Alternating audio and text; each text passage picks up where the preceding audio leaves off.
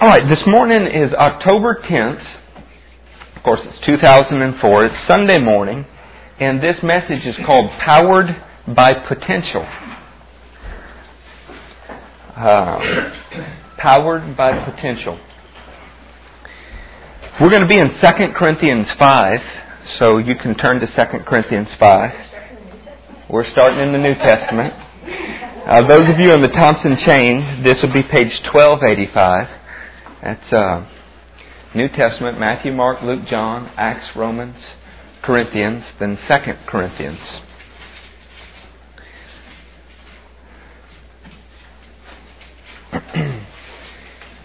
Those of you that were here Wednesday night, um, we are starting to study the book of John, and I think that's really going to be a good thing. Everywhere I've ever done this, uh, it's been a blessing to the people and to me. Wednesday we will be back in the first chapter of John. This last Wednesday we covered 1 John 1 through 18. And you'll hear elements of this in, in the message today. Uh, I mean, it's kind of what got me thinking along these lines about potential. Uh, y'all in 2 Corinthians 5? Yes. In 2 Corinthians 5, starting in verse 10, we see the following words. It says, For we must all appear before the judgment seat of Christ that each one may receive what is due him for things done while in the body, whether good or bad. Now, that verse changed a lot about the way I thought about Christianity. Because I had been raised, at least my church life, from maybe 9 to 18, I had been raised in an environment where I was taught, once you said with your mouth, Jesus is Lord, and believed in your heart he was raised from the dead, from there on out it was a reward ceremony for the rest of your life. And that no matter what happened, no matter what you did, uh, you had nothing in store for you but rewards. Uh, this verse really, I remember in the first Bible I had, I took a pen and put a big question mark beside the word whether good or bad. Those words, it, it began to really make me think. And then as I started to study everywhere, I started to see this same principle. And uh, I had a choice to make. I had to determine whether everybody around me was wrong and the Bible was right, or whether the uh, Bible was wrong and everybody around me was right. And uh, thank God I chose correctly. Since then, we know what it is to fear the Lord. You know, when Paul says since then, he's referring to the, the previous statement. In light of the previous teaching, since we know what it is to fear the Lord, we try to persuade men. What we are is plain to God, and I hope it is also plain to your conscience. We are not trying to commend ourselves to you again, but are giving you an opportunity to take pride in us, so that you can answer those that take pride in what is seen, rather than what is in the heart. If we are out of our mind, it is for the sake of God. If we are in our right mind, it is for you. For Christ's love compels us because we are convinced that one died for all, and therefore all died. And he died for all that those who live should no longer live for themselves, but for him who died for them and was raised again. Here's the verse we're going to focus on today. So from now on, we regard no one from a worldly point of view. Though we once regarded Christ in this way, we do so no longer. Therefore, if anyone is in Christ, he is a new creation. The old has gone and the new has come. All this is from God who reconciled us to himself through Christ and gave us the ministry of reconciliation. Paul came to a place in his life where he realized that every human being would stand before Jesus and give an account for the things done in their body, whether they were good things or bad things. This caused a fear of the Lord to grow in him, and he began to learn not to regard people according to a worldly point of view. Now think about this worldly point of view. What's he talking about? This is no different than people today. In his day, they may have used slightly different things to measure people according to a worldly point of view. But this is when you're thrown into a group of new people and immediately you start to size them up. Do you know what I'm talking about? When you hear somebody's speech and decide, oh, well, they're uh, not very educated. You see someone else clothing and you say, ah, they don't have any money. And you look at the car another one drives and say, oh, he's stuck on himself. You know? It's when you begin to look at the things that are in someone's life and make judgments about them. You call this labeling, you compartmentalizing, categorizing, uh, cliques, whatever you want to call it. Paul had to learn not to regard people according to the worldly point of view. Why? Because it's the most natural thing in the world to do. It occurs in nature. It occurs everywhere. What happens when there's one chicken that is born different than all the other chickens? I mean, it's cruel, isn't it? It's horrible. It's one of the things you can see sin at work in the world. Now, other people would look at this and say it's the survival of the fittest and the process of natural selection. I see it as the process of sin. It's the process of a decaying world. You know, something's wrong with a society that throws out its weakest members. In your heart, you know that. If Steve walks up and slaps me, you think, boy, that's a bad thing. But if he walked up and slapped Judah, you know it's an even worse thing, right? Crimes against the weakest are something that is, uh, it stirs an emotion in you because inwardly God put something in your heart that knows that that's wrong. It doesn't matter what culture you are in the world. You know that some things are worse than others. We live in a day when that's being dulled and our senses, we're becoming desensitized. You know, you could show Judah the movie Psycho that came out, uh, what, in the 50s? Or maybe 60s. 60s. And he probably wouldn't think much of that. Because he lives in a society where you turn on the news and you hear about worse than that. Uh, even the cartoons portray scenes, you know, uh, that are as, as bad as that. But in its day, that was a shocking film. In its day, that was something that caused horror. You know, the movie Jaws, I, I grew up with that. I remember we had this big VCR that my sister broke. My dad's here, so I want him to know it was my sister that broke that VCR. She shoved pennies in it. You know, you, you gotta love that. Your father, you make six or seven hundred bucks to bring home this big Magnavox VCR. They were expensive back then. And first thing your kids do is shove pennies in it. But we had the movie Jaws, and it made me so scared. I didn't want to go swim in the swimming pool. We had a, a pool when we lived in California. I didn't want to get in it because I was scared that shark might get me in the swimming pool. Now, I know that's not rational. But today, after seeing Freddy Krueger and all the other things that are around, that movie barely makes an impact. You look at that same shark and it looks rubbery and fake. We have, we're like a frog that's been put in a kettle. They say if you throw a frog in boiling water, it jumps out immediately. If you put it in a kettle and turn up the heat degree by degree over hours, it'll sit there till it boils to death and never jump out. You know, that's kind of what's going on. We're being desensitized. Well, having said that, as Christians, we need to look at people differently than the world looks at people. I want to look at a few examples of this sizing up in the Scripture and then think about how it applies to our life because we all do it. I, you know, there are people that I gravitate towards because they're easy to talk to, I like, and there are people that I have a hard time gravitating towards.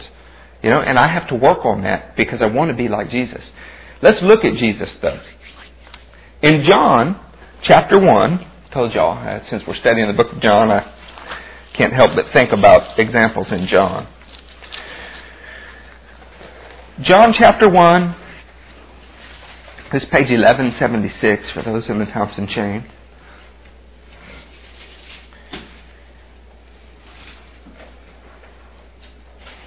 Starting in uh, verse 44. Philip, like Andrew and Peter, was from the town of Bethsaida. Philip found Nathanael and told him, We have found the one Moses wrote about in the law, and about whom the prophets also wrote, Jesus of Nazareth, the son of Joseph. Look at this, written with an explanation point. Nazareth? Can anything good come from there? Nathanael asked. Now, I'll teach y'all why he said that and why they were looking for this prophet Moses spoke about, all those other things, but not today. Here's the point. The first time that Nathanael hears about Jesus, the very first time, what does he do? He hears about where he's from and say, "Can anything good come from Nazareth?" This is kind of like when you're uh, maybe traveling through Europe, right? And you meet some people and immediately the sizing up begins and their family goes back with Lord this and that several generations and uh, they find out that you're a school teacher from Louisiana, you know? I remember Boots Garland was a teacher of mine and he was uh, hanging out with a, a movie crowd at the time because the movie uh, about Pete Maravich called The Pistol had just come out and he had some scenes in it. And so he went to, to a restaurant uh, with some of the people from the set, and the guy leans over as he's introducing Boots to some of the people, and he says, and now this guy's not a Christian, okay? Boots is, is not, and doesn't claim to be, and I don't mind saying that because he tells me he's not. He said he admired that I talked to the big skipper. That's how he, he said this. But the guy leans over to Boots and says, Boots, how do you want me to introduce you? In other words, the guy was embarrassed to introduce Boots as a school teacher, which is what he was, because these people wouldn't wouldn't revere that, and he didn't want to embarrass him by by calling him something lowly. I was proud of what Boots told me. He said, "You tell him I'm a school teacher." You know, that that's what he wanted to be known as. That's what he was. Well, in some circles, for whatever reason, the hometown makes a difference. When you hear somebody's from Watson, Louisiana, you get a impression in your mind. When you hear somebody's from Bunkie, or you hear somebody's from wherever, Houston, Texas, you get an impression in your mind. The same thing happened to Jesus. But let me ask you something. Prophets and people of God have to be from somewhere, right? Which one of you chose the town you would be born in? Judah was born in Baton Rouge. Gabriel was born in Lafayette. Did they have anything to do with that? Do you think that Gabriel, it would be fair to judge him based on what you see in Lafayette? Oh, he'll never amount to anything. After all, he was he was born in Lafayette. Is that fair? But people do that all the time, huh? They say, golly, he's from so and so. He's from that place. They did the same thing to Jesus. Look at some other ways that uh, that's just. Turn to Mark 6. So from here, you'll go John, I'm sorry, if we'll hang a left and go backwards through Luke to Mark. If you hit Matthew, you went too far. And in Mark 6, which is on page uh, 1115, says Jesus left there, 6 1. Jesus left there and went to his hometown, accompanied by his disciples. When the Sabbath came, he began to teach in the synagogue, and many who heard him were amazed. Where did this man get these things? They asked. What, what's this wisdom that has been given him? That even, that he even does miracles.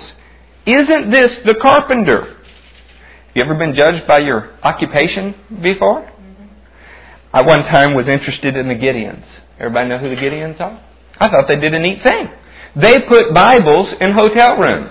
The first Bible I ever remember being given, and I'm sure there were others, so if one of my relatives hears this and gave me a Bible when I was born, I hope they don't get upset. But one of the first times I remember receiving a Bible was in a Lutheran school. The Gideons showed up somewhere around second, third grade and they put a New Testament in my hand. You know what? I still have it. It's on my dresser. I thought that was a neat thing. So when I became a Christian, I was interested in the Gideons. I'm not saying this to defame the Gideons. I already said they do great things. I was told that because of my profession, I couldn't join the Gideons. You know what? I was an electrician's helper, and it's for professionals. I wasn't qualified to be in the Gideons. Now, is that sizing up? Now, you have to be discriminate. You, you can't run a Christian school and let a Muslim be the principal, can you? But we need to be very careful in what way we're discriminate. You know, to have discriminating taste used to be a good thing. It meant you liked the nicer things in life. But when that discriminating taste applies in a negative way towards others, it becomes something that's bad. When it's placed on someone without merit, it's bad, isn't it? You know, if Judah has a real problem stealing, we would all agree probably ought not be the guy that takes the offering out of the box and brings it to the bank. Okay, that's that's one, you, am I discriminating against him? No, I'm using wisdom. But because when Judah was in first grade, he took a piece of gum out of his mother's purse, and now he's 45 years old and uh, has never repeated that. Is it fair for him to wear that label his whole life? Now here's Jesus, an anointed man of God, the most anointed man of God that has ever lived. And the first things I'm telling you about him is he came from a place that wasn't very impressive. And now they say, wait, he's doing, fan- where did he get this? Isn't this a carpenter, though? Now, let me ask you something. When you're in a stoplight, a guy walks by the crosswalk and he's in a three piece suit. He's pulling behind him his laptop and maybe he's got his legal briefs under his arm. Are you concerned and reach over and lock the door? Now it's four construction workers. One doesn't have on a shirt. And he's walking by and he's got a tattoo on his arm. Do you rush over and lock the door real quick? See, we label in all kind of ways, and it gets us in trouble. You will overlook somebody that is the next great person of God because of what your eyes tell you.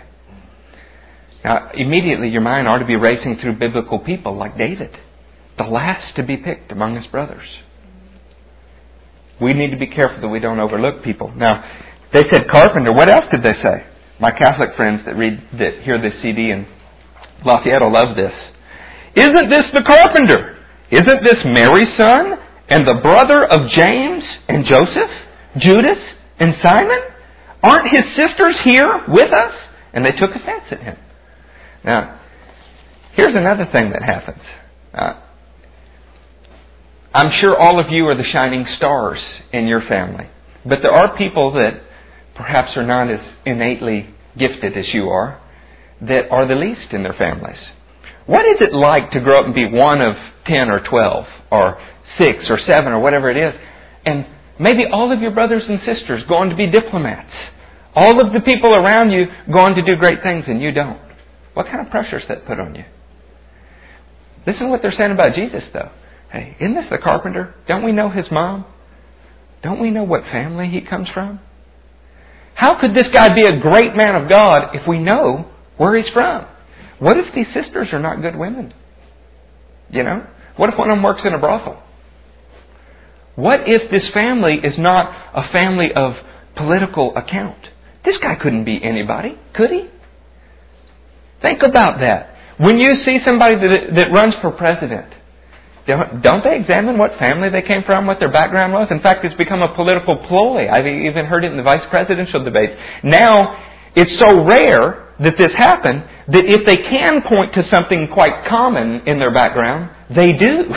because you expect them to come from untold wealth and political connections and all of those things. So if they can point to the fact that dad only had a high school education, they do. They emphasize it and they use it for political gain.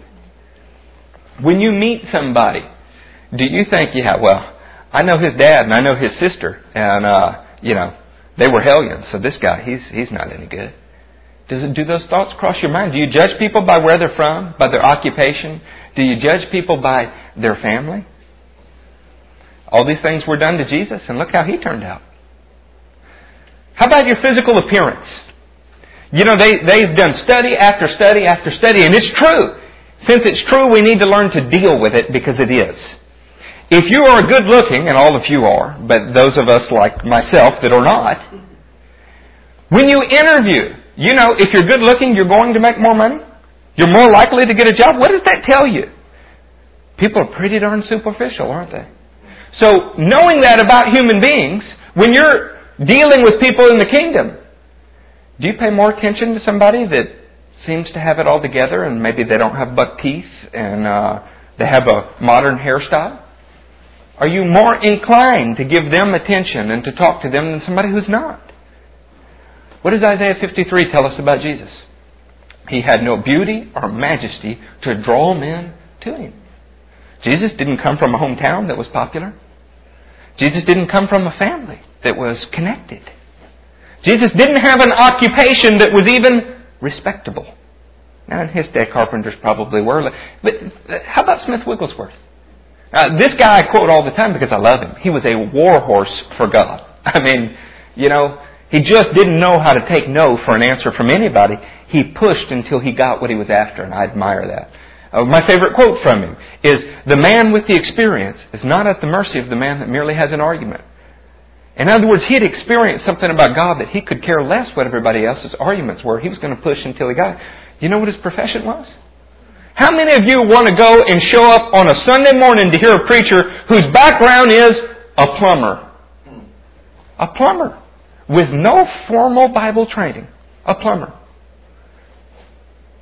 And did that make him any less powerful for God? Well, I guess after he raised 20 something people from the dead that I know of, you, you could change your opinion. I've heard it said all my life to be a plumber, all you have to know is that things roll downhill, left is loose, and right is tight, and payday's on Friday. Well, apparently Smith knew a little more than that, huh? See, we need to be very careful not to label people and not to uh, limit their potential based on what we see. You don't like it when it's done to you has it been true about you? See, I remember when my reputation was that I was a violent young man, headstrong, stuck in my ways, unwilling to bend to anyone else's will. Is some of that still true? Of course it is. I'm working to weed it out. But has that defined the rest of my life? Not at all. In fact, people are shocked when they meet me and haven't seen me in a while. And the same's true of you. Because we're changing. This may surprise you about Paul. The same guy who wrote, We have learned not to regard people according to the worldly point of view. In 2 Corinthians, hang a right. I'm sorry if this is not uh, dazzling you with oration. I hope that this hits home because it needs to change our behavior. The single biggest thing that could hurt you in your friendships with people and in ministry life is to identify a weakness in another human being and characterize them by that weakness. Do we do it? Sure we do. Guy stands up and says something that makes a fool out of him in front of people. Seven years later, all you remember about him is that he said something that made a fool of himself. How many people do you know that can't wait to get out of high school and get away from that peer group where they had a fresh and clean start because they did something in that high school time period? And every example that rushes to my mind is something too horrible to mention on CD. But I remember being in the seventh grade before high school. And one young lady would get known for something that followed her all the way through high school. And when you think about it, it was something she screwed up and did for 15 minutes. You know? You think about a young man who did something that probably everybody else did, but he got caught. And they knew about this through his entire, it, it formed their, their entire adolescent life. And so they couldn't wait until they got, there was a woman in my high school that was homely. Now that might surprise you, but every once in a while there are some people that are just homely. And she was. But something happened in her senior year. A couple weeks before she left, she started thinking about where she was going and that she wanted a new start in life. And so she made some changes to her appearance. And you know what? This girl that had been an outcast in high school for no other reason than her appearance was not appealing to other people. When she got rid of some glasses and did some things with her hair and began to dress a little differently, went and had a thriving social life in college. And there's something that, I mean, we're watching Extreme Makeover and some of these things because you like to see people get a second chance. So what happens when those of us that have been given a ministry of reconciliation, those of us that our purpose on the earth is to tell people there is a God who will reconcile everything you did wrong and give you credit for it. There's a God of whom I'm an ambassador who cares about you and wants to give you not just a second start, but a third or three hundredth or six hundredth if you need it. And we don't start over with people. We identify people by their weaknesses. And we say, oh, well that's, yeah, that's Matthew, the same guy that dropped a ball. Matt never dropped a ball in a football game. I did. You know? And we identify people by their weaknesses. How much worse is that? Y'all in 2 Corinthians 10? Because I did it, gave him a chance. uh, honestly, since while y'all are turning there on the note of athletics, I started athletics later in life than most people did. Uh, you know, I was kind of a sickly kid. I was born premature. I had all kind of issues until about seventh grade, and then I began to bloom. And uh, because when I went out uh, for football, uh, kind of the easiest thing to do was to play the line. Uh, I thought that's all I could do. And I remember towards the end of an eighth grade year in practice, somebody put a football in my hand, told me to run one way, and I ran over everybody on the field. That helped me break away from a label so that when I went into high school, I could do different things. But most of the time, and that's so juvenile and silly that I even mention that, but most of the time, the labels people wear are not so easy to break away from. And the longer you wear it, the more you define yourself by it. Not just other people, but you begin to think of it. My wife was told in grade school that she wasn't any good at math. So in high school, late into high school, she still believed she wasn't any good at math. That's a label somebody else put on her, but she accepted it. We have an obligation not to put labels on people, and friends, you have an obligation not to accept them yourselves. Even if it's true about you. Every man can be better tomorrow than he is today, and the gospel bears that out. Our hope is founded upon it. Listen how some thought of Paul. How do you, how do you think of Paul? When you think of Paul, how do you think of him? Champion. A champion! This guy is awesome! He's as good as it gets! Listen how these people thought of Paul. At least some might have thought of him this way. In 2 Corinthians 10, verse 9, says, I do not want to seem to be uh, trying to frighten you with my letters. This page 1288. For some say his letters are weighty and forceful, but in person he is unimpressive and his speaking amounts to nothing. Can you imagine saying that about the Apostle Paul? Now, I told you Jesus, his hometown was not one of regard, his family was not one of regard, and his physical appearance didn't have anything in it of regard. Well, we know Paul is a champion because we know the end of the story. But when you first met Paul, would his name impress you? Now, he's little, small. You know, we have a history of electing taller leaders over shorter leaders. Oh, yeah, I know that is scary this particular season. You know that most, not most, that's not fair to say. There is a pattern throughout history of choosing people of stature over people of limited stature. On a subconscious level, we identify stature with strength. So here's Paul. He shows up and his name means little, and I don't know. Paul might have been nine feet tall, but history, uh, in history, what does that mean? Some people have regarded Paul as a guy of slight stature. All I know is that this Corinthian church that he founded, you know, that he worked in, uh, he didn't actually found the church at Corinth, but that he caused to grow and that he mentored, there were people that thought he was unimpressive and timid. And other times he says, I may not be a trained speaker, but guys, I do have knowledge. This is Paul talking. Is it any wonder that five chapters before this one he says, Hey, I had to learn not to regard people according to a worldly point of view. He's asking them not to regard him in a worldly way. Now his name meant small and he may have been unimpressive. But did that define his life?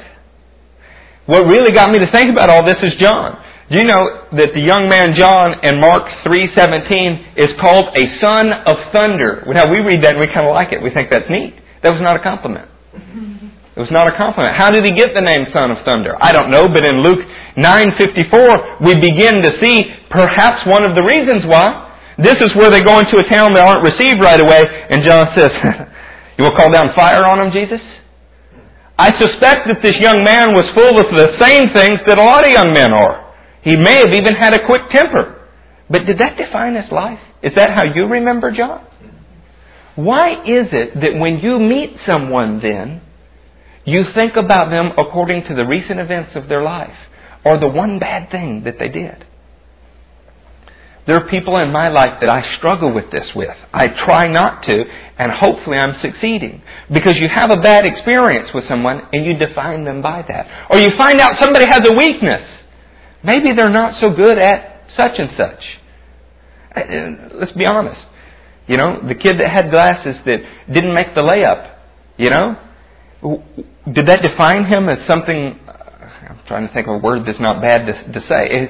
As a, a geek forever, and why? Why did that? Why is anybody that's different from you, and they don't even have to be different from you? Why is everybody else wrong, and somehow we're supposed to be exempt from that? Mm-hmm. And then, if people have applied those things to you, why did you accept it? Why do you live under it? Is it scriptural? Is, is, is that is that something, is that a precept that's in the Word that you should receive? See, here's the problem.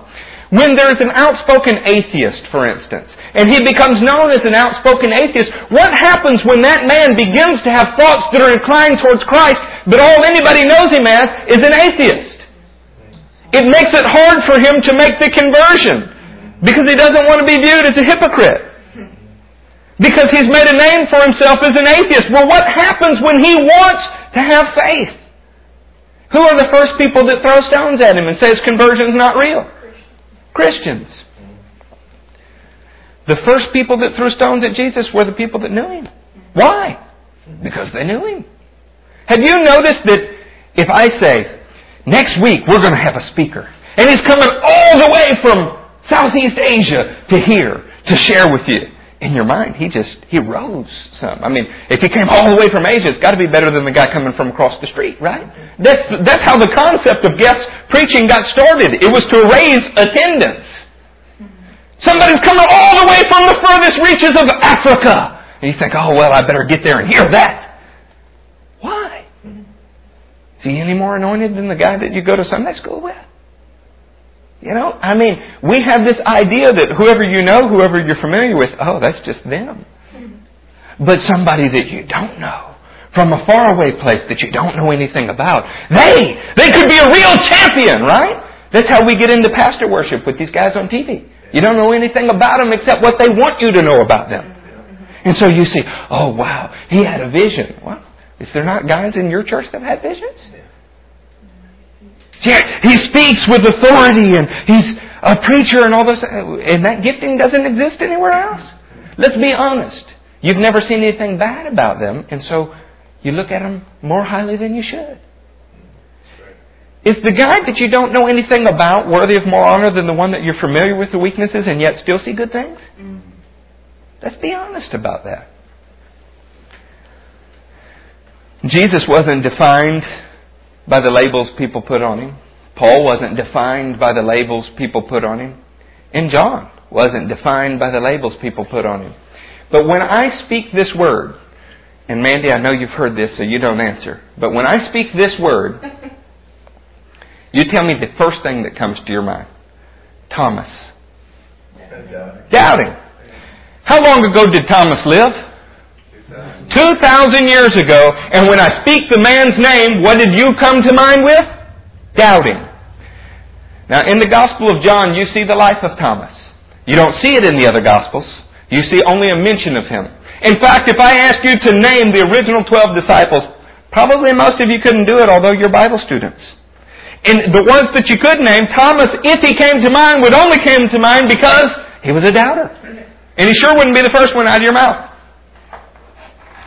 Let's look at Thomas's life in the gospel and see whether this label that we have put on him is deserving. And then we'll examine what God would want us to do with labels. In John chapter 11, from where you are, hang a left, why are we spending all this time on labeling? Because you missed the potential in the people around you to do great things for God when you regard them according to the flesh. You could look at me. You could look at Mandy. You could, I, we know when you look at a child, you have to look at them for what they can be. You know that you have to do that because we've seen too many. In fact, I thought, wow, for this sermon, I ought to get an example of somebody like Alexander Fleming or Winston Churchill or somebody who became a great man. I don't need to. I don't need to because you all know. You all know how many stories there have been like that. We know when we look at a child, you shouldn't label them and condemn their future to whatever you see when they're a child, but we do it to adults all the time. At 20 years old, at 20 years old, have you even begun to tap what God may do in your life? At 40 years old, have you? How about 60? When is it that you are written off as a relic? When is it that you have no more potential or future? Moses began his calling in God at 80 years old. And yet you will hear from people that are considering Jesus. Well, that works for you. Well, it can work for you too. Well, I'm, I'm, I mean, I've lived my life already. This, I mean, it's too much water under the bridge. Well, how old are you? I'm 50. The men of God did not begin their work until they were older than that. Moses was 80 years old when he began his calling. When you see somebody 80, do you think, oh, this could be the next superstar for God? Or do you think this is the next nursing home recipient? You know? We need to be very careful. Our Bible is predicated on the fact that God does extraordinary things with ordinary people. Mm-hmm. The problem with Him doing extraordinary things with ordinary people is when you see Him, you don't recognize Him. Say, oh, that's just David. He's an ordinary guy. And you have no idea that this might be the guy that prays for your daughter when she's sick and she get healed. We need to not relegate people according to their natural circumstances. And you need to leave room for people to change their mind. So I was wrong about something. And maybe I was adamantly wrong about it. Give me a break. Give me a chance. Give me the opportunity to repent. Were you not given that opportunity? Young man I love very much in Lafayette, Louisiana is known by his peers as the guy that walked in and said, I'm a prophet to the nations. Is that fair? Yeah, it was a stupid thing to say. Truthfully, it's been blown way out of proportion of the way he actually said it. Secondly, he's walked with God 12 years since then that erased that. But when you think of him, that's what people remember. Now, I don't know why you can put 12 people in a room, 20 people in a room, and for some reason, 9 out of 10 times, one of those 20 is the one that's easily picked on. I don't know why. It happens, though, and the body of Christ is as bad about it as the world. Gary Williams is a good friend of mine. I love him. I respect him. The first time I met him, I wanted to run from him. I did not see immediately in him the potential that God saw in him. Because you know what? This may surprise all of you. I hope it's not shocking. My vision's a little more limited than God's. Now, as I began to see a hunger in the Word for him, I saw in him a hunger for the Word. Immediately, my whole perspective about him changed. We became the closest of friends. Mandy Wakefield's here this morning. The very first time I met her, I wanted to throw her out of my house. She was a little bit abrasive. But immediately when I began to see a quality in her, a love for the Word, all of a sudden it began to melt my heart. Now praise God, I didn't react badly to either one of those people, but I just told you the success stories. I didn't tell you about the ones that I did. And you know what? They don't even make a dent because you don't realize all the people you relegate to something less than what you think is good because you don't have anything to do with them. You push them off into some other area, somebody else to work with, and most of the time God has to use somebody else to work with them. You know why? You don't see any value or potential in them. And so you don't develop it. You don't work at it. You better watch out people that could be lifelong friends, people that could be a kickstand for you in a time of trouble, could get removed from your life and put in someone else's because you don't see value in them. Now remember, you were born again because God saw value in you when nobody else did. But then we turn and see, oh well, he'll never amount to anything. I don't mean this uh, as biting or condemning to anybody. I just can't think of an example where I did it or I would use me. But it was said about somebody that they could be replaced by a rock one time. Oh, yeah, well, he could be replaced by a rock. You know how sinful that is? Do you know how sin- And that guy, he was bought by the blood of Jesus. The most precious substance on the planet was used to purchase his life. So could he be replaced by a rock? Listen to what you're saying in an inadvertent way. You were insulting the blood of Christ. Because this guy was valuable enough for the most precious substance on the planet to be poured out to redeem him. And you're saying his value is equal to that of a rock. Now it was a figure of speech and it was not truly intended. But think about how sinful that is. We need to regard each other. We need to regard each other as something that is precious. You need to look at your brother or sister for all the potential that they can be in Jesus. And you know what? An amazing thing happens. An amazing thing happens when you begin to see potential in people. They begin to live up to it. My son's sitting in the back of the room, and if I tell him every day he'll never amount to anything, that he won't do anything good, what do you think the chances of his future being bright are? But if I tell him every day, son, you can do anything. God's got great plans for your life. The God of the universe will empower you to do whatever you set your mind to. All the power in the universe is available at your disposal. When you pray, son, mountains can move. Do you believe then that that limits his potential? No, we might raise a child that will be the next one to shake the earth for God. And it's easy to see in your own children that potential. But when you see the bum laying on the side of the street, that was some mother's child. And we see no potential in him. Just throw him away. Truthfully, why do we compartmentalize? Why do we segment? We're looking for a way to value ourselves. Well, Matt is this way, so he's not as good as me. Now, you don't say that, but that's, that's the reality. And Mandy's that way, so she doesn't begin to measure up to me. And Bobby's that way. And Steve's that way. And Judah's that way, and Jen's that way, and David's that way. And really what you're saying is, look how great I am! In the world, we look at, at the label we want to portray. It's a facade that we wear. Since we know everybody's labeling, you show people what you want them to know about you. I got money. I'm a high road. Hey, let me buy your meal. Not because I care about you. I want you to think highly of me. We buy cars to project images. We buy clothes to project images. Well, in Christ, we wear no such superficial things. But because of that, don't think of people poorly. I get sick when I think of plastic Christians. I do. I've known a lot of them, and I aspire not to be one. It's not to say there's anything wrong with nice things, but that does not speak at all about the individual. You can wear a nice suit and be a rotten person. You can have a beautiful home and not have a home.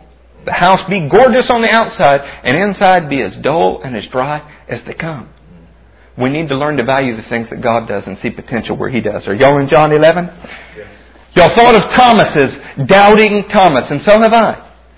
And I, I've preached about this before, but when I began to think about the book of John and labels that people wear and how unfair it is, I also had a conversation with somebody in the last week or two that I truly believe, I truly see potential for great things in the kingdom of God. You have to be careful when you say that about people because there are times that that can go straight to the head. And you don't, you don't want that. We're all supposed to be clothed in humility. But when I began to hear this testimony uh, from this person, I, I realized that one of the things that had hindered their walk is somebody close to them didn't see that same potential. And immediately I began to think in my mind of all the people that had placed labels on me that didn't see my potential. And you know what? My closest friends were not esteemed by my other closest friends. And I thought about that and I thought, wow, that is strange. How the devil works to limit people's callings by labels. And if you're not careful, you'll believe them.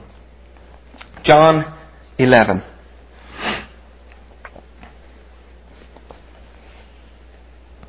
Verse 15. Verse 14. So then, he told them this plainly. I love John. He writes things in a way that I understand. He said this plainly. Lazarus is dead, and for your sake I am glad I was not there, so that you may believe, but let us go to him. Then Thomas, called Didymus, said to the rest of his disciples, Let us also go, that we may die with him. And I didn't read enough of this for you to get the right context. The context is, there's a guy named Lazarus who's a friend of Jesus and known to the disciples. He's sick, and Jesus receives a warning that he's sick and near death. Jesus purposely waits until he dies. And then he goes to him. And when he gets there, it's been three days or four days that he's been dead. Now, Jesus is talking to the disciples about this, and he said, Look, our friend Lazarus is sick, and you're not understanding the things I've been telling you, so I'm going to say this plainly. He's dead. And I'm glad that I wasn't there. But we're going to go to him now. Thomas hears this. Now you can say he's dull. You can say whatever you want. It's okay. I want you to see the man's heart. And he says, then let's go be with him. I'm ready to die with you too, Lord. He said, let us also go that we may die with him. Now, I tell you, just going to tell on myself here. I have two notes written out to the side of this. One is a spiritual note, and the other is not so spiritual, and it's revealing about me. I don't ever mark things out of my Bible, even if they're wrong, because it teaches me about me. One's much older than the other. That's good. I can see progress. Mm-hmm. The oldest note, you know what it says next to this? Thomas, always in the flesh. That's what I wrote. It says, Thomas, always in the flesh. Why? Because he didn't understand what Jesus was saying. Jesus was saying something spiritual, and Thomas didn't get it. So I wrote, Thomas, always in the flesh. Now I can look, and the funny thing about that, it's like pointing the finger at somebody. You know, I see some pointing back at me. This is more revealing about me at the time than it is Thomas. You know what the next note says? Thomas, ready to die with Jesus. Now, y'all all esteemed Paul, right? Paul was a champion, somebody says. In Acts 21, you see Paul say, I'm not only ready to be bound in Jerusalem, I'm ready to go there and die. And we esteem him for that because he was ready to die for the gospel. He would do, he would give up his own life if it meant establishing the gospel. That's Acts 21:13. But here Thomas says, "I'm ready to go die," and we don't think a thing about it. You don't remember that, do you? Now let, let's think about this. Thomas is there with Jesus, and he's ready to die. He's not been filled with the Holy Ghost yet. He's not received all the teaching yet.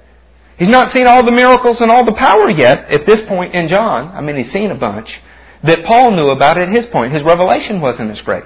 He's ready to go dive in. We esteem Paul as a champion, and we look down on Thomas because he didn't understand. Are you more prone to examine the weakness of a human being and identify them by that, or the strength of a human being?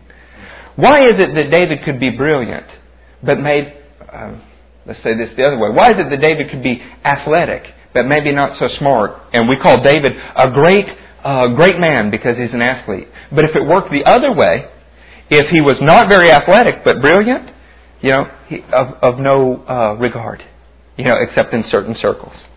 Think about that. I know this gets confusing and I stumble over my words and don't, don't throw me away for it. What I'm trying to say is that we identify weakness in a human being, that's all we see. It shouldn't be that way. Now, Thomas says he's ready to die with Jesus the first time he's mentioned as having conversation in the, in the Gospels. Every other time he's been mentioned in our list. The first time you see him, yeah, he doesn't understand, but he's ready to go die with Jesus. That's, that's a Paul-like quality, isn't it? Turn to John 14, a couple pages to the right. This is another one he's criticized for. Jesus just gets through teaching about going to be with the Father and making a place for us. Chapter 14, verse 5. Thomas says, Thomas said to him, Lord, we don't know where you're going, so how can we know the way? Jesus answered, I am the way, the truth, and the life. No one comes to the Father except through me. If you really knew me, you would know my Father as well. From now on, you do know him and have seen him. What we usually focus on on this fifth verse is that Thomas didn't understand what Jesus was saying. And it's true. He didn't understand it. You know who else didn't? the other 11. Philip speaks up a little later and says, Hey, show us the Father. That'll be enough for us. Which is the worst statement? After Jesus says that, Philip says, Show us the Father. That'll be enough for us. We don't know him as doubting Philip, do we? Yeah. We, we see him as a great man of God. This guy, uh, we see as a doubter. You know what strikes me about it now that I'm looking at Thomas in the right light, though? When he didn't understand, he spoke up. How many people sit out there, don't understand what's going on, but are scared to death somebody will think they're stupid, so they don't say a thing because they don't want to wear a stupid label? We need to create an environment where people can speak freely and express their heart without fear that you will judge them. You know, I heard a story about a man who sat in church all of his life, 20 something years, and didn't know what a Jew was. And I've thrown stones at that because the guy was a leader, I believe. Well, he was a leader. And uh, it occurred to me this morning while I was studying. Perhaps that guy didn't have the kind of Christians around him where he felt like he could ask a basic question without them throwing a stone at him. Because if he let it slip that he didn't really know, they would think less of him. How many of you, if you find out Billy Graham tomorrow had a lustful thought, would think less of Billy Graham? You know? So, what kind of position does that place him in? Can he come to you and say, hey, let's pray, I'm struggling with sin? We lift people up on pedestals, then we throw them away when they fall. You know? And uh, half the time, the things that they're struggling with, same things you are. You just know about it with them, and you don't admit it to yourself. So Thomas at least spoke up. You know what else I think is worth mentioning? Turn to Proverbs 8:10. Keep your finger in John. To get to Proverbs, you want to turn to the middle of your Bible, which is Psalms. And uh, Proverbs is right after Psalms.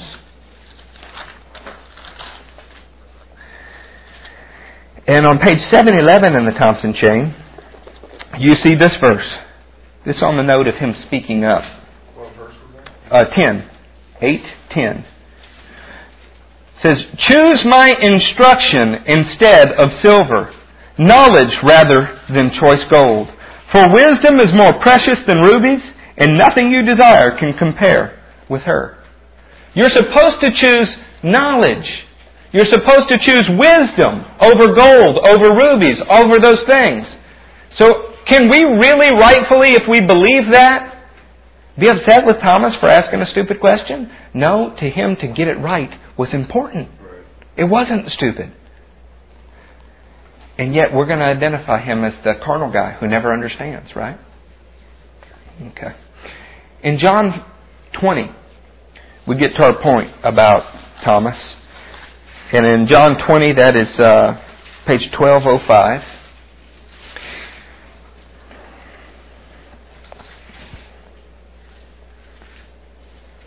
Doubting Thomas. Thomas the doubter. Here's the scripture. Everybody, if you, if you couldn't remember John 11, if you couldn't remember John 14, the one scripture that you might be able to find about Thomas is this one. In John 20, verse 24. Now Thomas, called Didymus. I think it's funny that John says that about him a couple times. you know? Thomas, called Didymus. Both, both of those words, one is Hebrew and the other is Greek, and they mean twin. All right? I don't know whether he had a twin. Some people suppose that one of the apostles was a twin brother.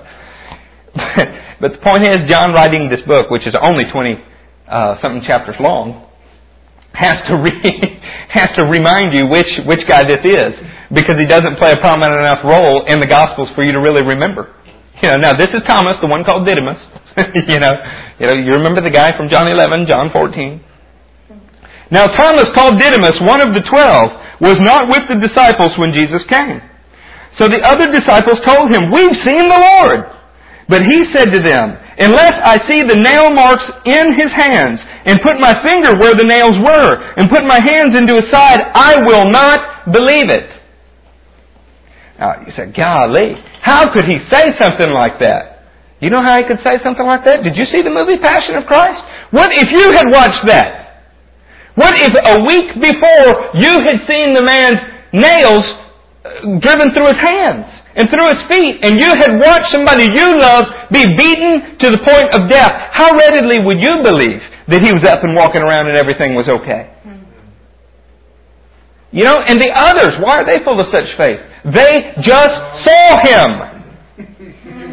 Thomas wasn't there.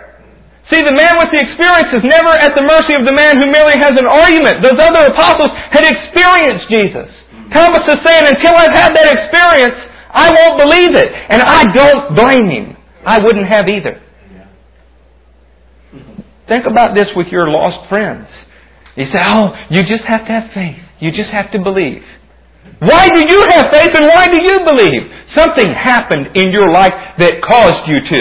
Quit acting like you were so super spiritual that you got it and nobody else did. Something happened to you that caused you to get it. I was knocked to my knees in my room. If that had not happened, I would be just as blind as some of the people that are walking around. And yet we act like we're better in some way. They're doubters, but we're believers.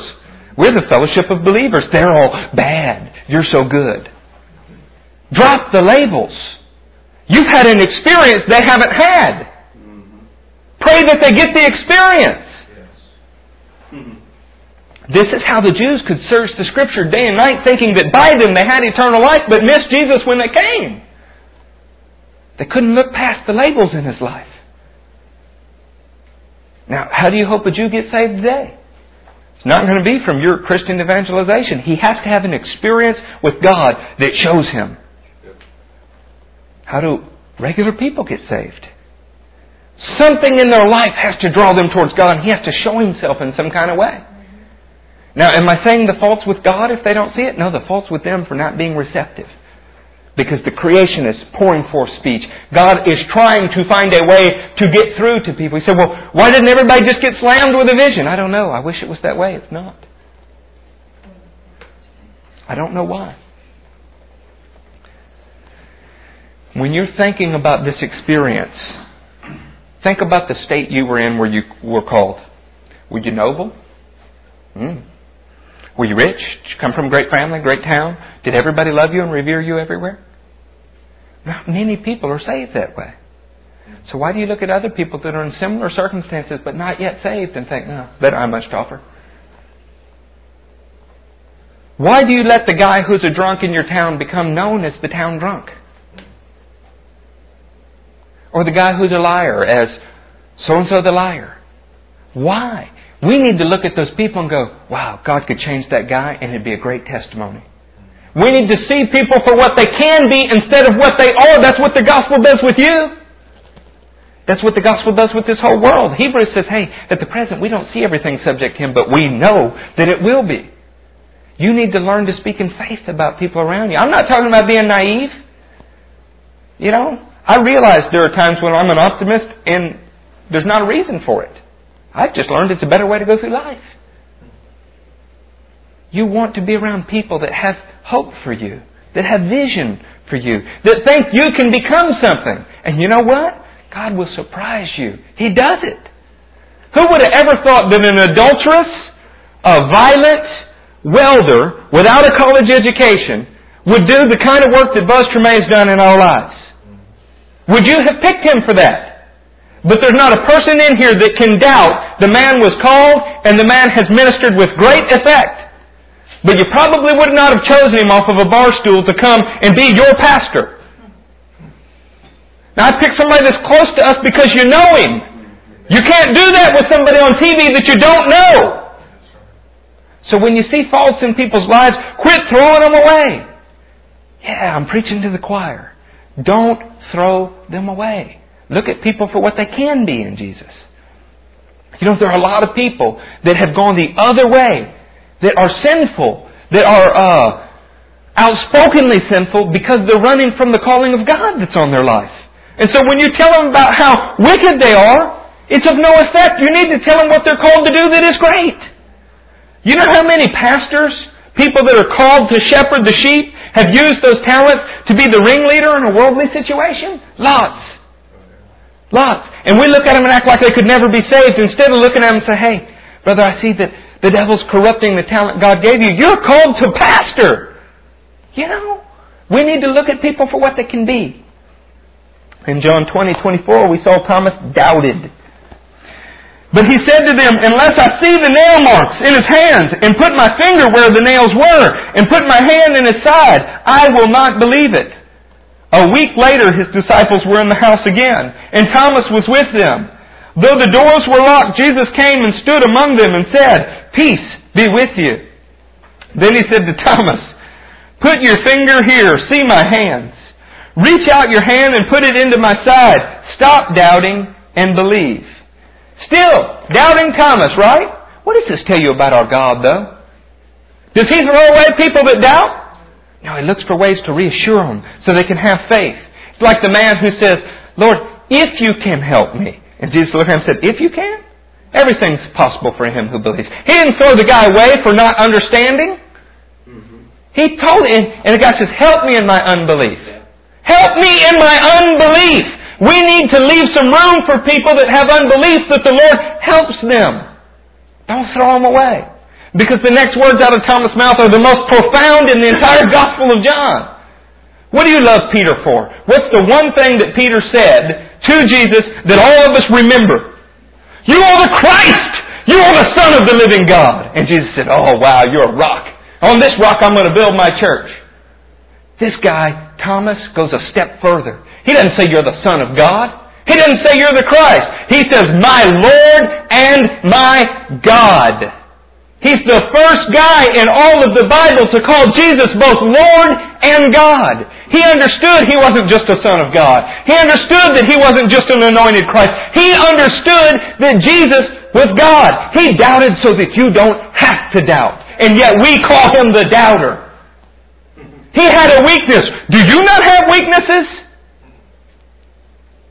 I'm not talking about Thomas. I'm talking about the guy at your work sitting around the corner from you that is foul, that you don't like. There are a bunch of them, I know. I work in the world just like you do. When, uh, you know, when I said that, a guy came to mind. That when he comes to the office, when he comes to our office, I have Mandy call me on my cell phone and warn me he's coming so that I can avoid the office until he leaves. Yeah, that's right. I'm a great guy, huh? I recently told I don't think that I could endure another lunch with this man. And you know what?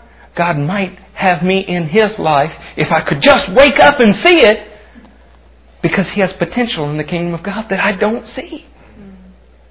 How many times have you been surprised by a dramatic conversion?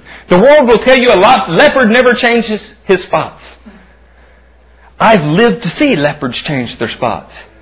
And yet I still have a problem when I see a leopard believing it can be anything other than a leopard. If we can't believe it, how do you expect other people to believe it? That's why they call your religion a crutch for women and children. That's why they look, because half the time we don't express our beliefs in a way that is loving. Galatians 5 6 is the only thing that counts. His faith expressing itself through love. The only thing that counts. So what do you think says when you look at somebody and say, yeah, well, he's a heathen? Oh yeah, that'll make them run to your Christ, won't it? Like Gandhi said, I've examined your Christ and him I like. It's his followers I have a problem with. Me too. Never thought Gandhi and I would agree, but we do. My Lord and my God. You can compare that with what Peter said, and don't tell me that it doesn't compare. He went a step further. And yet Peter's the king of the Catholic Church, right? Obviously, I'm picking. Peter's the great man. Thomas had a bigger revelation than he did.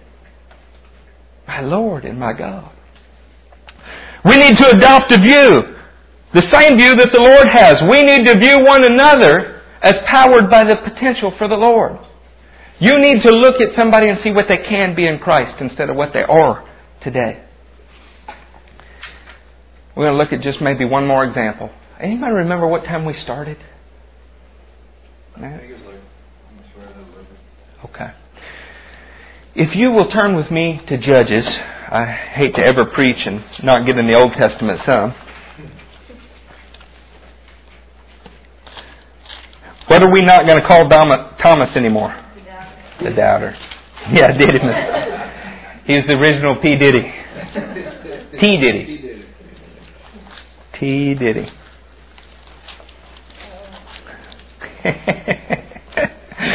in Judges, uh, this is page uh, 241, chapter 6.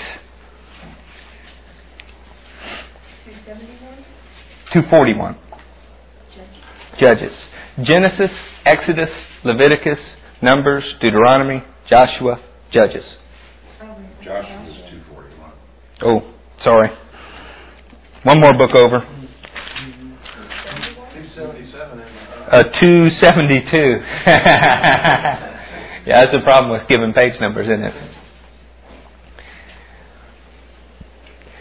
I think, and I, I didn't have time to find this this morning. I didn't have an internet connection where I was. But John G. Lake, I believe that it was his mother that cried out one time, Lord, what is my calling? And apparently she was uh, from the Northeast, and you know, every once in a while, people from the Northeast uh, are known by a little more abrupt personality. Not that I want all Northeasterners to wear that label. It's what I'm preaching against this morning. But she kind of exemplified that. And she said that the Lord spoke to her and said to raise your children. She had four boys. I may have had more, but she had at least four boys. She said, "What do you think I'm going to do? Drown them?" Yeah, which is uh, kind of a uh, unusual sense of humor, you know. In other words, well, I know that, but what do you want me to do? Right? I think all mothers can relate to that. You hear people whine, say, uh, "I have no no identity.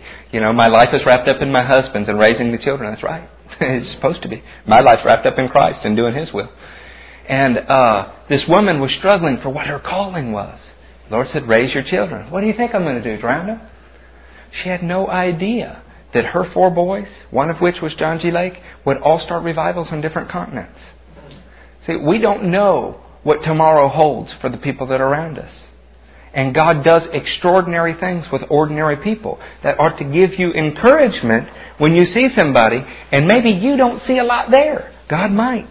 You need to take a heavenly perspective. We do it with other things. Think about this.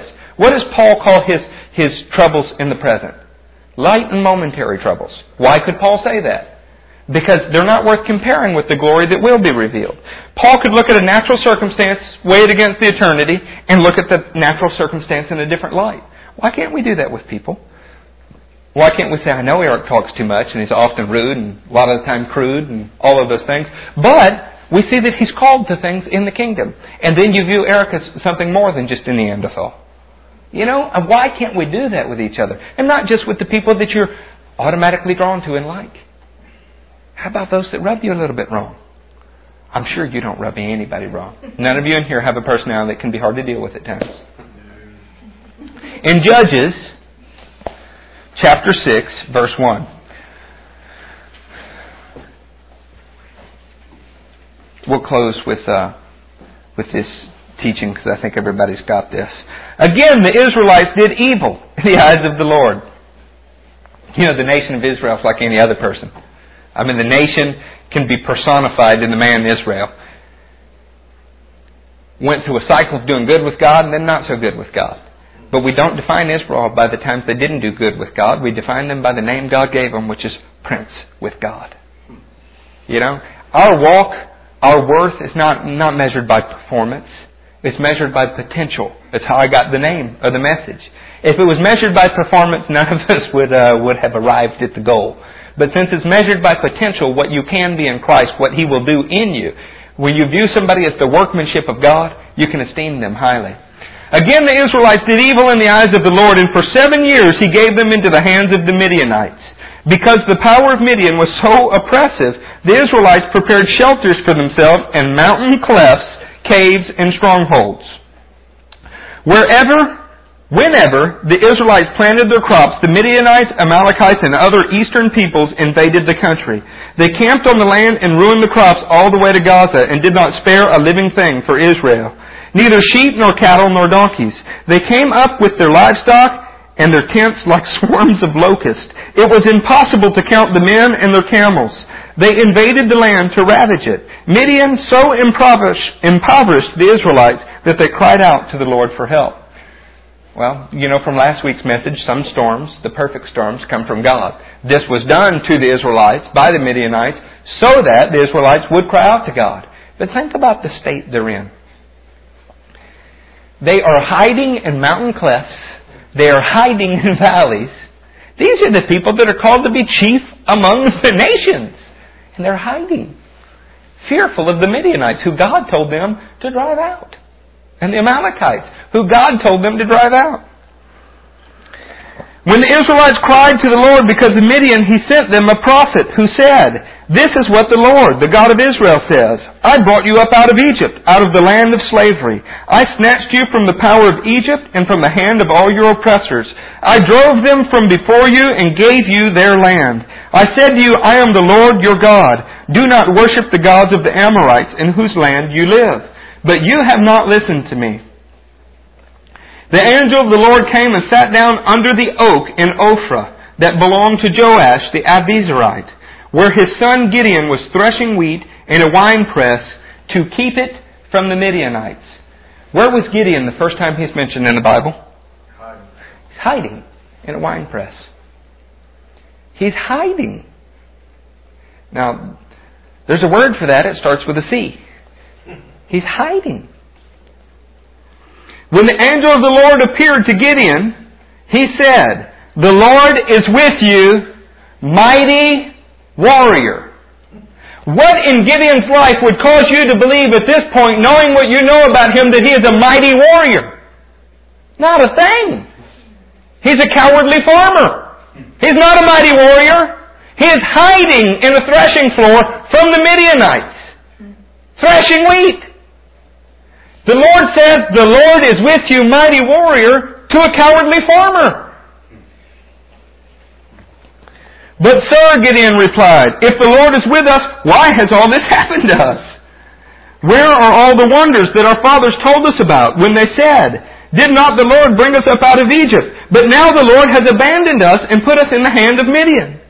The Lord turned to him and said, Go in the strength you have and save Israel out of Midian's hand. Am I not sending you?